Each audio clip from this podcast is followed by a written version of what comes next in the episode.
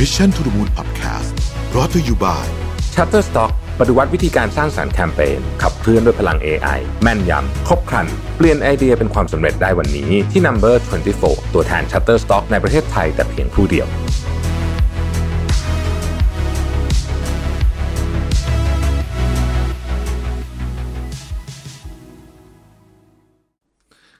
วัสดีครับ ยินดีต้อนรับเข้าสู่ Mission to the Moon Podcast นะครับคุณอยู่กับโรบิทหานุสาหะครับ วันนี้ผมเอาหนังสือเล่มเดิมนะฮะเจาะเทรนด์โลก 2023 นะครับมาชวนคุยกันต่อในอีกหัวข้อหนึ่ง ซึ่งผมคิดว่าเป็นหัวข้อที่สำคัญมากนะครับ นั่นก็คือเรื่องของ generation focus นะครับ ต้องพูดแบบนี้ก่อนว่าในช่วงสัก 5 ปีที่ผ่านมาเนี่ย ผมคิดว่ามันเกิดสิ่งที่เรียกว่าการ crash กัน หรือว่าชนกันเนี่ยของคนต่างเจเนอเรชันเนี่ยเยอะขึ้นนะครับไม่ว่าจะเป็นพ่อแม่กับลูกนะครับ คนในที่ทำงานนะฮะหรือแม้แต่กระทั่งพูดไปถึงเรื่องระดับการเมืองอะไรพวกนี้ทุกอย่างเลยเนี่ยนะฮะก็ก็มีคนตั้งคำถามว่าเอ๊ะ generation gap พวกนี้เนี่ยมันมีมาตลอดหรือเปล่า จริงๆ มันก็มีมาตลอดนะครับเพียงแต่ว่าด้วยความเปลี่ยนแปลงที่รวดเร็วในยุคของเราเนี่ย มันก็เลยทำให้เรื่องนี้เหมือนถูก คล้ายๆกับถูกขยายขึ้นมาให้เห็นชัดขึ้นนั่นเองนะฮะเพราะฉะนั้นวันนี้เนี่ยเราจะเอาเรื่องของ generation ในปีหน้านะครับที่เป็นการคาดการณ์ของ TCDC เนี่ยมาคุยกันว่าจะมีอะไรบ้าง ซึ่งน่าสนใจมากทั้งหลายแง่มุมในแง่มุมของเรื่องว่า value ของ generation นั้นนะครับ แล้วก็ในแง่ของการทำธุรกิจนะครับ เพราะว่าตอนนี้คนก็เปลี่ยนนะอย่างประเทศไทยตอนนี้เราก็เริ่มเข้าสู่สังคมผู้สูงอายุ แบบจริงจังแล้วนะครับ เพราะฉะนั้นก็จะมีคนกลุ่มนั้นเยอะขึ้นนะครับคนกลุ่มที่เป็นสังคมผู้สูงอายุเยอะขึ้น เขามีวิธีการใช้เงินยังไงเขามีความคิดยังไง เขานึกถึงแบรนด์ในแง่มุมไหนนะครับ เราจะมาชวนคุยกันในวันนี้ แต่ก่อนอื่นที่จะมาคุยเนี่ยผมก็ต้องบอกก่อนว่า เวลาเราพูดถึงเจเนอเรชันแบบแบบเนี้ยสมมุติเราบอกว่า baby boomer อย่างเงี้ยนะคือเราไม่สามารถเหมารวมได้นะครับว่าทุกคนจะเป็นแบบนี้ อันนี้เป็นเพียงแค่ภาพกว้างๆเท่านั้นนะครับ เพราะฉะนั้นการที่จะเหมาบอกว่า ทั้งเจเนอเรชันเป็นแบบนี้เนี่ยนี่ผมคิดว่าเป็นความคิดที่ผิดนะครับแต่ว่านี่เป็นภาพกว้างๆให้เห็นเท่านั้นเองนะฮะเริ่มต้นจาก baby boomer ก่อน baby boomer ในนิยามนะครับของ TCDC ที่เขามาทำเนี่ยนะฮะคือคือแต่ละเล่มมันจะบางทีก็ปีก็จะไม่เหมือนกันสักทีเดียวนะครับ คือปี 1946 ถึง 1964 นะครับ เหตุผลที่ต้องเรียกว่าbaby boomer เนี่ยนะฮะเผื่อน้องๆ หลายท่านอาจจะไม่ทราบคือช่วงสงครามโลกครั้งที่2เนี่ยมันจบประมาณปีนั้นอะ4 5 4 6เนี่ยใช่ไหมฮะ ก็มีคือมีคนตายเยอะมากนะครับ40 กว่าล้านคนนะครับ ซึ่งประชากรโลกตอนนั้นก็น้อยกว่านี้เยอะนะฮะเพราะฉะนั้นก็คือว่าบางประเทศเนี่ยคือแบบว่า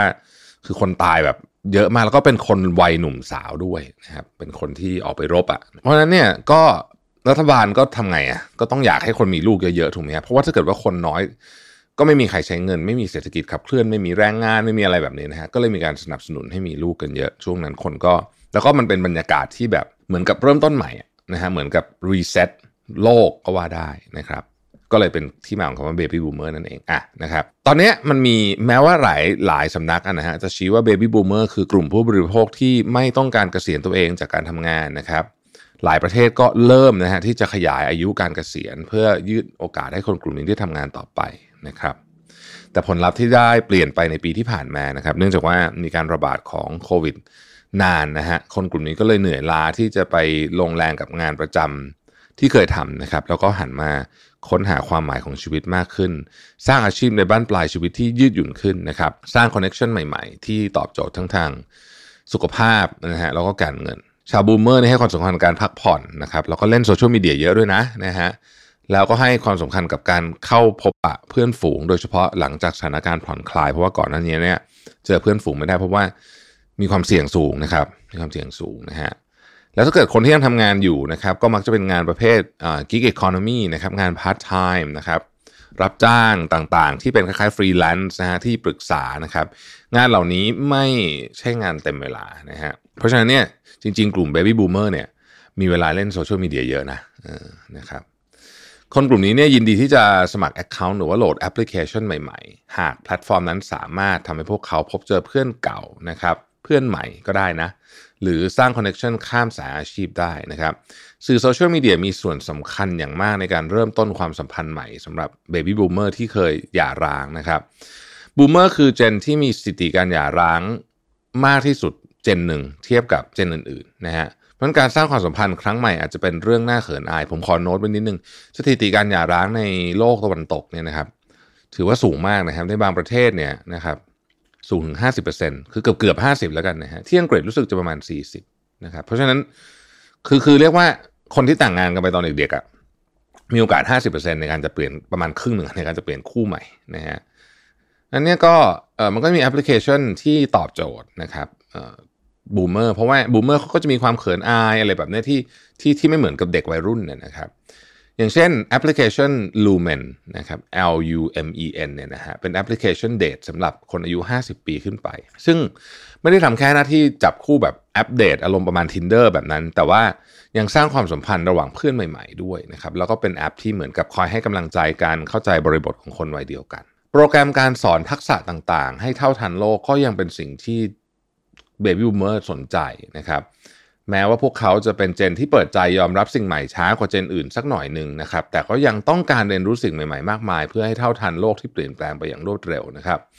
Boomer ชอบการเรียนรู้สถานการณ์ร่วมกับคนเจนอื่น เพื่อจะได้เข้าใจคนรุ่นใหม่มากขึ้นนะครับ อย่างเช่นพวกเวิร์กช็อปแลกเปลี่ยนความคิดเห็นนะครับ โปรแกรมฝึกงานระยะสั้นกับคนรุ่นใหม่อารมณ์คล้ายๆเรื่องหนังเรื่อง The Intern นะฮะหรือหลักสูตรการหรือหลักสูตรการใช้สื่อออนไลน์นะครับ อะไรแบบนี้เป็นต้น หรือว่าออมเงินบนแอปพลิเคชันอะไรแบบนี้นะฮะเออแล้วก็ Boomer ก็มีเวลาที่จะศึกษานะครับของพวกนี้ค่อนข้างเยอะเขาจะเรียนรู้ไม่ได้เร็วเท่าเด็กที่เป็น digital native อย่าง Millennial อย่างเงี้ยแต่ว่าเนื่องจากมีเวลาแล้วก็มีความอดทน คืออดทนที่จะเรียนอะไรพวกนี้ได้ใช้ได้นานพอสมควรนะครับ ก็จะสามารถใช้แอปพลิเคชันที่อายกตัวอย่างเช่นแอปพลิเคชันของธนาคารหรือว่าบัตรเครดิตพวกนี้เป็นต้นนะครับ มาพูดถึง bucket list กันบ้างนะฮะ bucket list เนี่ยก็คือมันหมายถึงรายการที่เราจดไว้แล้วก็แบบว่าก่อนตายฉันจะทำอันนี้ให้ได้นะครับ bucket list เนี่ยนะฮะในในในของชาว Boomer เนี่ยนะครับก็บอกว่าชาว Boomer 75%เนี่ยไม่อยากเป็นภาระกับลูกหลานนะครับ ในขณะเดียวกันก็ไม่ชอบให้ลูกหลานมากำหนดขอบเขตการใช้ชีวิตมากนัก พวกเขาอยากออกไปพบปะสังสรรค์ท่องเที่ยวกับเพื่อนฝูงนะครับ 40%นะฮะของรายการ Bucket List ที่บริษัทประกันเจอก็คือว่าประสบการณ์อยากไปเที่ยวในท่องเที่ยวเที่ยวที่ไม่เคยไป ไปชมพื้นที่มรดกโลกนะครับแลนด์มาร์คสำคัญของแต่ละประเทศนะครับ เดินทางโดยระบบคมนาคมที่ไม่เร่งรีบนะฮะอาทิเรือรถไฟหรืออะไรก็ได้ที่ไม่เร่งรีบเนี่ยนะครับ สร้างทริปที่ทำให้รู้สึกปลดปล่อยความเป็นตัวเอง ไม่ต้องมีฐานะต้องขีดเส้นใต้ไว้เลยนะ ไม่ต้องมีฐานะเป็นผู้สูงอายุในทริป เวลานึกออกมะเราไปทริปครอบครัว จะมีคนที่บางทีต้องเป็นมีฐานะเป็นผู้สูงอายุในทริปเป็นตาเป็นยายเป็นปู่เป็นย่าเนี่ยซึ่งจะเป็นภาระ เพราะว่าต้องไปดูหลานๆอะไรแบบนี้เป็นต้นบางทีก็ไม่อยากเป็นแบบนั้นนะครับเออชาว Baby Boomer เนี่ยอัปเดตข่าวจากช่องทางออนไลน์ กับใช้เวลาในวิดีโอออนไลน์เยอะมากนะฮะ YouTube กับ Facebook เนี่ยเป็นหลักเลยนะครับ 54%นะครับหลังๆนี้ก็เริ่มใช้ TikTok มากขึ้นด้วย วิดีโอเนี่ยยังมีผลต่อตลาดสำหรับผู้สูงอายุในระยะยาวด้วยนะครับรายงานจาก MGID เผยว่าวิดีโอมีผลต่อยอดขายถึง 81%นะฮะในกลุ่ม Baby Boomer ในปี 2021 นะครับจึงมีแบรนด์ที่ลงทุนทำพวกเรื่องโฆษณารูปแบบวิดีโอและสตรีมมิ่งถึงประมาณสักเอ่อห้าหมื่นห้าหมื่นกว่าล้านเหรียญนะครับแล้วก็คาดการณ์ว่าจะเพิ่มเป็น 78,500 ล้านเหรียญในปีหน้านะครับ Baby Boomer เนี่ยใช้บริการสั่งของจากร้านค้าออนไลน์ 90%นะฮะมากกว่าครึ่งหนึ่งเลือกจ่ายระบบเก็บเงินปลายทางนะครับ Facebook เนี่ยเป็นช่องทางยอดนิยมมากที่สุดนะครับร้านค้าออนไลน์ที่เป็นเป้าหมายของ Baby Boomer เนี่ยจำเป็นต้องเพิ่มระดับความน่าเชื่อถือ น่าเชื่อมั่นคือไม่ถูก คือกลัวถูกหลอกอะเพราะงั้นเถอะนะครับมีรูปการขายที่ละเอียดนะครับหลีกเลี่ยงข้อสงสัยนะฮะแล้วก็ Boomer ไม่ชอบการลิงก์หน้าเพจไปยังแพลตฟอร์มอื่น หรือไป inbox อะไรพวกเนี้ยไม่ชอบนะครับ บริการรถรับส่งคนหรือส่งของให้ผู้สูงอายุบน Facebook เป็นช่องทางยอดนิยมนะฮะไม่แพ้แพลตฟอร์มใหญ่ๆลำดับถัดมาคือบริการแอปพลิเคชันผ่านไลน์นะครับเนื่องจากคนกลุ่มนี้ชื่นชอบการยกระดับการบริการแบบส่วนตัว สร้างความไว้วางใจมากขึ้นนะฮะหากผู้ให้บริการสามารถเชื่อมต่อพนักงานที่คุ้นเคยนะครับ ก็จะเป็นข้อดีมากเลยทีเดียวนะฮะ Generation X ครับ 1965 ถึง 1980 นะครับ Generation X เนี่ยรับรับมือการเปลี่ยนแปลงนะครับ แล้วก็ต้องบอกว่าต้องการหาพื้นที่ใหม่ในในโลกนี้เหมือนกันนะฮะแล้วก็ต้องให้ความสำคัญกับคุณค่าของครอบครัวด้วยความเป็นพ่อแม่แล้วก็เป็นลูกด้วยเนี่ยนะฮะเจนนี้เป็นเจนที่ต้องเผชิญหน้ากระทันหันกับการรับมือด้านการงาน ครอบครัวพ่อแม่สูงวัยลูกๆที่ต้องเรียนจากที่บ้าน study from home นะครับพร้อม ๆ กับต้องรักษาสุขภาพกายใจให้แข็งแรงแบบ เหมือนหนุ่มๆด้วยเนี่ยนะเหมือนหนุ่มสาวๆด้วยเนี่ยก็ Gen X เนี่ยนะครับเขาบอกว่ามีความพยายามในการควบคุมสถานการณ์ ให้ราบรื่นมากที่สุดนะครับคำยอดนิยมที่ถูกชูขึ้นมาคือ grit หมายถึงพลังแห่งความพยายามนะครับ ซึ่งเป็นเครื่องมือในการพัฒนาเด็กๆ ซึ่งเป็นเจนที่ต้องอยู่ภายใต้การดูแลของ Gen X นะครับ เพื่อให้เข้าใจทัศนคติระหว่างวัยที่ต้องใช้ชีวิตร่วมกันนะฮะ การให้ความสำคัญกับการใช้จ่ายนะครับดูแลเรื่องของทรัพย์สินต่างๆ พวกนี้เนี่ยถือเป็นสิ่งแรกเลยนะครับที่ Gen X พึงระลึกอยู่เสมอนะครับเพราะว่าเป็นคนที่ส่วนใหญ่ Gen X จะเป็นกำลังสำคัญในการหาเงินนะเป็น active active income อยู่นะของครอบครัวนะครับจากการศึกษาพบว่า 40%เนี่ยเผชิญกับความท้าทายในการลดรายจ่ายให้เหลือน้อยที่สุด 65%รู้สึกเครียดเกี่ยวกับเรื่องการเงินโดยรวมเลยนะฮะ 26%นะครับ สูญเสียความมั่นใจเรื่องความสามารถในการมีชีวิตที่สุขสบายในยามเกษียณ แล้วก็ 22%เห็นว่ารายได้ครัวเรือนลดลงมากกว่าครึ่งนะครับระหว่างในช่วงที่โควิดระบาดหนักๆนะครับสัญญาณเหล่านี้เนี่ยทำให้เกิดการใช้จ่ายรูปแบบใหม่นะครับซึ่งก็จะต้องแน่นอนฮะต้องไปดูแบรนด์เองก็ต้องไปดูด้วยว่าการใช้จ่ายรูปแบบใหม่ที่ว่านี้มันคืออะไรนะครับแม้ Gen X จะได้รับขนานนามว่าเป็นเจนที่มีความพักดีต่อแบรนด์สูงสุดนะครับแบรนด์ ของเจเนอเรชันนี้นะครับที่เป็นขวัญใจไม่ว่าจะเป็น Apple Netflix นะครับ Disney Samsung หรือว่า Nike เนี่ยนะฮะที่เจเนอเรชันนี้ชอบแบรนด์นี้เพราะว่าหนึ่งก็คือค่อนข้างโปร่งใสนะครับแล้วก็เรียบง่ายนะครับ สะท้อนอารมณ์ความรู้สึกและความทรงจำที่งดงามอ่านะฮะความทรงจำที่งดงามด้วยนะครับ ในหัวข้อการศึกษาของ MBLM เนี่ยในหัวข้อ US Brand Intimacy หรือว่าความใกล้ชิดกับแบรนด์เนี่ยยังพบว่าการซื้อสิ่งของในแต่ละวันของ Gen X เนี่ยพวกเขาล้วนมองหาแบรนด์พรีเมียมที่มีคุณภาพสูง หรือว่ามีคุณค่าเหนือกว่า Gen X เริ่มใช้ประโยชน์จากเครื่องมือดิจิทัลใหม่ๆ เพื่อปรับเปลี่ยนแนวทางในการเชื่อมต่อระหว่างสมาชิกในครอบครัวและแบรนด์สินค้าด้วยนะครับเริ่มต้นจาก TikTok นะฮะเราก็จะเห็นว่ามี TikTok ที่มีคุณลูกคุณพ่ออะไรคุณลูกคุณแม่อะไรอย่างเงี้ยนะฮะ มาเล่นเป็นคู่กันอะไรแบบนี้เยอะทีเดียวนะครับและที่น่าสนใจนะครับคือบอกว่ากลุ่มผู้มีอายุมากกว่า 45 ปีเนี่ยนะครับใช้งาน mobile gaming ในปี 2020เนี่ยมากกว่าเจนอื่นนะฮะมากกว่าเจนอื่นนะ mobile gaming ส่วนใหญ่จะเป็นเกมที่เล่นง่ายๆ ไม่ต้องแบบโอ้ไม่ใช่มาแบบ ที่แบบโอ้โหเล่นอะไรกันจริงจังทีสามสี่ชั่วโมงนะฮะ68%ของ Gen X เนี่ยเล่นเกมอย่างน้อย 1 ครั้ง ต้องบอกว่าเออเกมเนี่ยเป็นเป็นจุดที่น่าสนใจ เพราะว่า คนทำเกมไม่ค่อยได้นึกถึงคน Gen X อายุ 45 ขึ้นสักเท่าไหร่แต่ว่าไปแล้ว การแพร่ระบาดที่ยาวนานของโควิดทำให้ชีวิตประจำวันเนี่ยแทบไม่เหมือนเดิมเลยเนี่ยนะครับ ถึงแม้ว่าตอนนี้จะกลับมาดีขึ้นแล้วนี่ก็ตามเนี่ย Gen X กลายเป็นผู้เชี่ยวชาญด้านความงามนะครับนัก DIY ที่สร้างสรรค์มากกว่าเดิม พร้อมๆ กับมองหาแบรนด์ ที่ช่วยพวกเขาสามารถบรรลุสิ่งต่างๆ ได้จากที่บ้านนะครับเช่นอุปกรณ์ฟิตเนสอะไรแบบนี้เป็นต้นพยายามลดขั้นตอนการดูแลผิวแต่งหน้าให้เรียบง่ายนะครับ หนึ่งใน3ของผู้หญิง Gen X ในสหรัฐอเมริกาเนี่ยตั้งใจจะใช้เงินราว 50 ดอลลาร์ต่อเดือนสำหรับการใช้บริการด้านความงาม ทดสอบผลิตภัณฑ์บำรุงผิวพรรณใหม่ หรือว่าค้นหาเทคนิคความงามต่างๆนะครับ เบื้องหลังมาจากที่พวกเขาไม่มีเวลาแล้วก็ต้องพยายามอยากจะแต่งหน้าให้เป็นธรรมชาติมากขึ้นด้วยนะครับ การท่องเที่ยวของ Gen X นะฮะกลับมาอีกครั้งหนึ่งแล้วนะครับ กลับมาอีกครั้งหนึ่งแล้ว แล้วก็ทุกวันนี้เนี่ยพบว่าการท่องเที่ยวกับครอบครัวและเพื่อนกำลังให้ความสำคัญ กว่าเท่าตัวนะฮะมากกว่าการท่องเที่ยวเพื่อเติมเต็มเป้าหมายของตัวเอง คือบางคนจะไปเที่ยวเพราะว่าอยากจะไปเที่ยวที่นี่แต่ว่าตอนหลังๆเนี่ยพอเริ่มอายุมากขึ้นเนี่ยนะฮะเออบางทีสถานที่อาจจะไม่ได้สำคัญเท่าคนที่ไปด้วยนะครับถ้าเป็นเด็กๆหน่อยนะฮะสถานที่อาจจะสำคัญเพราะว่าเฮ้ยเราอยากจะไปบราซิลเราก็ต้องไปบราซิลอะไรแบบนี้เป็นต้นนะครับความทรงจำที่มีคุณค่าในอดีตคือหนึ่งในสิ่งที่มีคุณค่าทางจิตใจสำหรับ Gen X เป็นอย่างมาก นักจิตวิทยาชี้ให้เห็นว่าห่วงเวลาของความทรงจำคือปรากฏการณ์แบบข้ามวัฒนธรรมนะครับ โดยถ้าคุณไปถามบุคบุคคลที่มีอายุมากกว่า 40 ขึ้นไป ให้ย้อนถึงความทรงจำว่าช่วงไหนเป็นชีวิตที่ดีที่สุดนะครับ พวกเขามักย้อนไปถึงความทรงจำดีๆในช่วงวัยรุ่นหรือก่อนวัยผู้ใหญ่นะครับ ซึ่งก็คือเป็นช่วง คือสำหรับผมมันคือยุค 90s นะผม 40 กว่าแล้วเนี่ยช่วงเวลาที่เป็นวัยรุ่นของผมเลยเนี่ยคือยุค 90s ซึ่งก็เผอิญว่าเป็นยุคที่ดีด้วยนะฮะเนี่ยเราก็จะได้เห็นว่าตอนนี้มันจะมีอะไรที่ ย้อนเวลากลับไปในเวลานั้นเยอะ ซึ่ง Target Group ก็คือ Gen X เลย Millennials นะครับ 1981 ถึง 1995 นะครับเอ่อ Millennials เนี่ยนะครับเป็นช่วงเวลาที่เตรียมพร้อมเข้าสู่วัยกลางคนนะฮะคือถ้าคุณอายุจะ 35นี่ก็เรียกว่าวัยกลางคนแล้วนะการเติบโตเป็นผู้ใหญ่อีกขั้นหนึ่งนะครับแล้วก็มีความกดดันก็เริ่มมากขึ้นเรื่อยๆ จากงานวิจัยของศาสตราจารย์ David Blanchflower นะครับจาก Dartmouth เนี่ยนะฮะ ได้ทดสอบกลุ่ม Millennial จาก 132 ประเทศ พบว่าช่วงอายุเวลากำลังจะย่างเข้า 40 เนี่ยคือจุดเปลี่ยนครั้งสำคัญของชีวิตนะครับ คนส่วนใหญ่เริ่มต้นค้นหาตัวเองอีกครั้งในวัยนี้นะครับ และยังพยายามแล้วกันใช้คำนี้นะฮะยึดหลักการ work life balance หันมาใส่ใจสุขภาพมากขึ้น ทั้งสุขภาพกายสุขภาพใจนะครับ เลือกย้ายที่อยู่ ไปอยู่ในสภาพแวดล้อมที่ปลอดภัยขึ้น ผลิตภัณฑ์ที่เข้ามามีบทบาทมากขึ้นเนี่ย เช่น อาหารเสริมวิตามิน โปรแกรมการออกแบบชีวิตนะครับ ตั้งแต่การ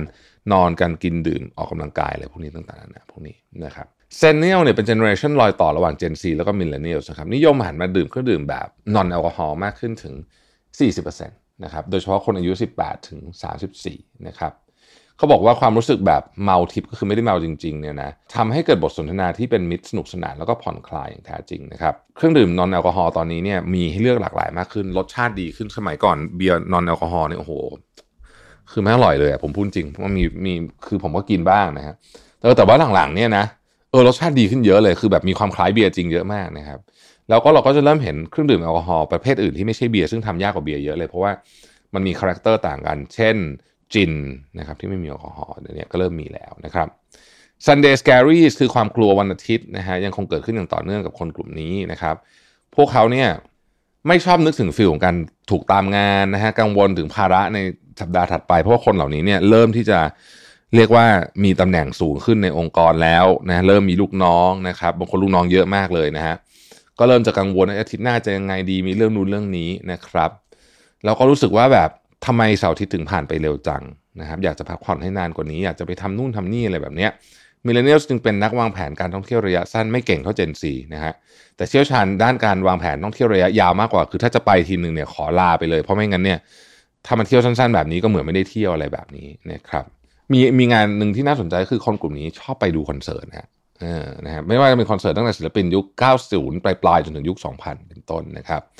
ภายในปี 2025 เนี่ยกลุ่ม Millennial รู้ดีว่าพวกเขาจะกลายเป็นแรงงานสำคัญในองค์กรหรือบริษัทนะครับ พนักงานจำนวน 75%ต่างคาดหวังให้องค์กรพัฒนาเครื่องมือการทำงานที่ทันสมัยและเทคโนโลยีใหม่ๆ ที่จะเข้ามาเพิ่มศักยภาพในการทำงานได้ดีขึ้นนะครับไม่ว่าจะเป็นพวก VR AR อะไรพวกนี้ต่างๆนานาแล้วก็การทำฐานข้อมูล Database เพื่อให้ผ่อนแรงเปลี่ยน process เพื่อให้ process การทำงานดีขึ้นนะครับ Millennial จำนวน 76%ตระหนักถึงปัญหาเรื่องสิ่งแวดล้อม ขณะเดียวกันก็กังวล เรื่องค่าใช้จ่ายเกี่ยวกับค่าครองชีพนะฮะ 82%ยังกังวลเรื่องลูกวัยอัลฟาของตัวเองด้วยนะครับ และ 51%บอกว่าการรีไซเคิลสำหรับผู้บริโภคเป็นเรื่องยากที่ทำให้ครบวงจรจริง ๆ แบรนด์สินค้าที่จับกลุ่มคุณแม่ Millennial เขายกตัวอย่างเนี่ยนะครับเอ่อไม่จำเป็นต้องสร้างภาพลักษณ์ความเป็นแม่ที่สมบูรณ์แบบแบบที่สมัยก่อนเราชอบเห็นเนี่ยนะแม่ที่แบบทำได้ทุกอย่างเลยนะครับ ส่งลูกทำงานโอ้โหแบบ perfect หน้าก็สวยอะไรเงี้ยนะ ไม่ต้องทำแบบนั้นนะฮะ คนกลุ่มนี้ไม่ได้ต้องการภาพแบบนั้น เพราะว่าเขารู้ว่าประสบการณ์ในการทำงานไอ้ประสบการณ์ในการเป็นแม่จริง ๆ ไม่ได้สวยงามเหมือนโลกโซเชียลนะครับแบรนด์ที่ตอบโจทย์ต้องสามารถช่วยเขาจัดการความยุ่งเหยิงได้แล้วเติมกำลังใจให้กันก็พอแล้วนะครับซึ่งแพลตฟอร์มอีคอมเมิร์ซสื่อโซเชียลมีเดียเนี่ยได้เป็นคู่มืออย่างชีพ แล้วก็แหล่งคู่มือชั้นดีนะครับ เวลาสงสัยอะไรคนเหล่านี้ก็มักจะเข้าไปอ่านในโซเชียลมีเดียนะครับ Gen Z นะครับ1996 ถึง 2011 นะครับ Gen นี้เป็น Gen ของการเรียนรู้ด้วยตัวเอง และมักหาคำตอบจากออนไลน์นะครับ สถิติจาก Y+ พบว่าคนหนุ่มสาว 70%มักใช้ Google เพื่อค้นหาข้อมูลที่สงสัยในรายวิชา ขณะที่วิดีโอสอนเรื่องราวความรู้รอบตัวต้องยกให้เป็นแอปพลิเคชันอย่าง TikTok เลยนะฮะ ปีที่แล้วอะมันมีหลายท่านน่าจะคุ้นๆนะ Hashtag Learn on TikTok นะฮะ มียอดชมไปทั้งหมดเนี่ยนะฮะ2 2 8 0 0 0 ล้านครั้งนะฮะเยอะมากนะฮะแซง YouTube ไปด้วยนะครับ โดยวิดีโอยอดนิยมจาก TikTok ที่สามารถแย่งพื้นที่การเรียนรู้จาก YouTube ได้เนี่ยมักจะเป็นความรู้ช่องทางไปสู่ finfluencer หรือว่าผู้มีอิทธิพลทางความคิดด้านการเงินบนโลกดิจิทัลนะครับ ซึ่งประกอบไปด้วยข้อมูลทางวิดีโอด้านการเงินเรื่องคริปโตเคอเรนซีการสร้างแบรนด์ การหารายได้บน ช่องทางออนไลน์ที่ผลลัพธ์ที่รวดเร็วนะครับ แล้วก็การออกแบบผลงานทำถ่ายรูปอะไรพวกนี้เยอะแยะเต็มไปหมดเลยนะครับ ทักษะระยะยาวสำหรับ Gen Z ไม่จำเป็นต้องเกิดขึ้นจากการเรียนจากมหาวิทยาลัย เพราะอาชีพส่วนใหญ่ที่คนกลุ่มนี้ฝัน คือการสร้างรายได้จากโซเชียลมีเดียและแพลตฟอร์มออนไลน์นะครับหลักสูตรออนไลน์ที่ปั้นอินฟลูเอนเซอร์หรือ content creator ซึ่งเป็นหลักสูตรที่ได้รับความนิยมนะฮะ 52%ของชาว Gen Z นี่เชื่อนะในศักยภาพของการเรียนรู้ระยะยาวนะครับและเรียนรู้เพิ่มได้ทุกเมื่อ ไม่เจาะจงวิชาชีพ ไม่เจาะจงว่าต้องเรียนในมหาวิทยาลัย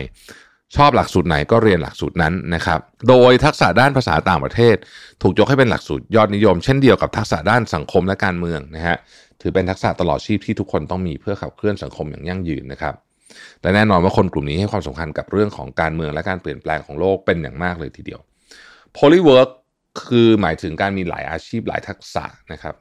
เป็นแนวคิดที่ชาว Gen Z ใช้ในการดำเนินชีวิตนะฮะชาว Gen Z เนี่ยจะไม่ยึดติดกับสาขาใดสาขาหนึ่ง เน้นสร้างรายได้ลื่นไหล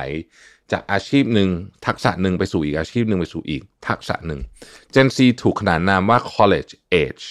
นะครับที่กำลังชั่งน้ำหนักคุณค่าดั้งเดิม กับเส้นทางการศึกษาผ่านประสบการณ์ ทักษะที่ถูกสะสม และกลายเป็นตัวตนในแบบที่ ตัวเองต้องการพูดง่ายคือว่าเขากำลังคิดว่าการเรียนมหาวิทยาลัยเนี่ยจะตอบโจทย์หรือเปล่าเนี่ยนะครับเจนซีคือนักท่องเที่ยวกลุ่มแรกที่เริ่มจองทริปเดินทางระหว่างประเทศโดยไม่ต้องกังวลว่าจะถูกกักตรงกักตัวอะไรพวกนี้นะครับ พวกเขาคือคนที่ถูกรู้สึกว่าได้รับผลกระทบจากการถูกยกเลิกทริปมากที่สุดนะฮะไม่ว่าจะเป็นทริปเที่ยวพักผ่อนทริปทัศนศึกษาทริปสร้างผลงานสำหรับยูทูบเบอร์นะครับทริปโปรแกรมศึกษาต่อต่างประเทศการสูญเสียโอกาสที่ผ่านมา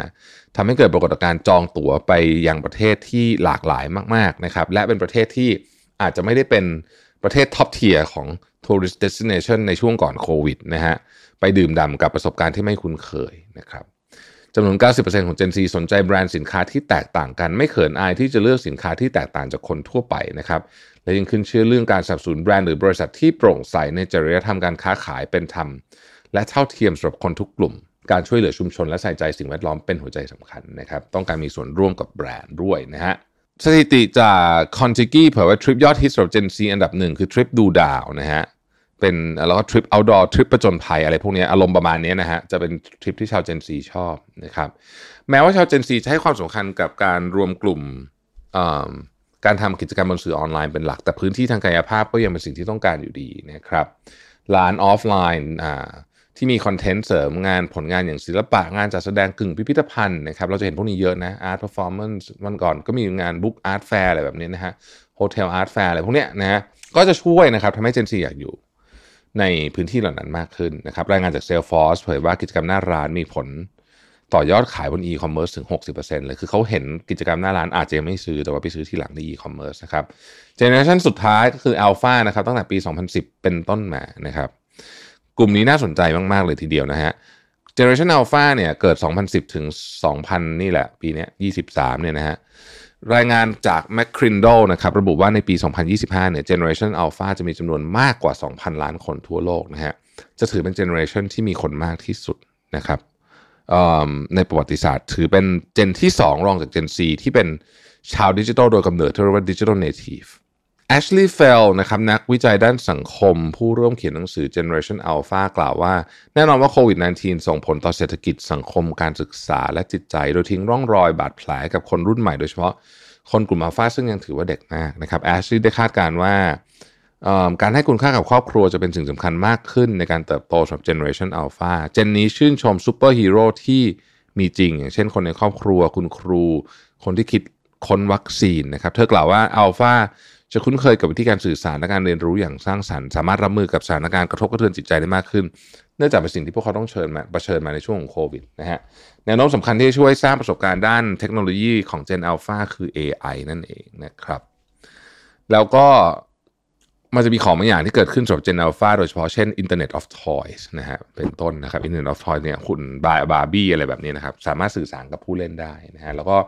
ผสมผสานกับ IoT เนี่ย Google Home Amazon Echo พวกนี้เนี่ยเป็นเพื่อนสำคัญของเด็กกลุ่มนี้เลยนะครับ Gen Alpha เติบโตค่อนข้างเร็วและค่อนข้างเกินวัยถ้าเกิดว่ามองจากมุมของผู้ใหญ่หน่อยนะฮะมาพร้อมความฉลาดมากๆนะครับ แล้วก็ต้องบอกว่ามีความสามารถในการตระหนักถึงประเด็น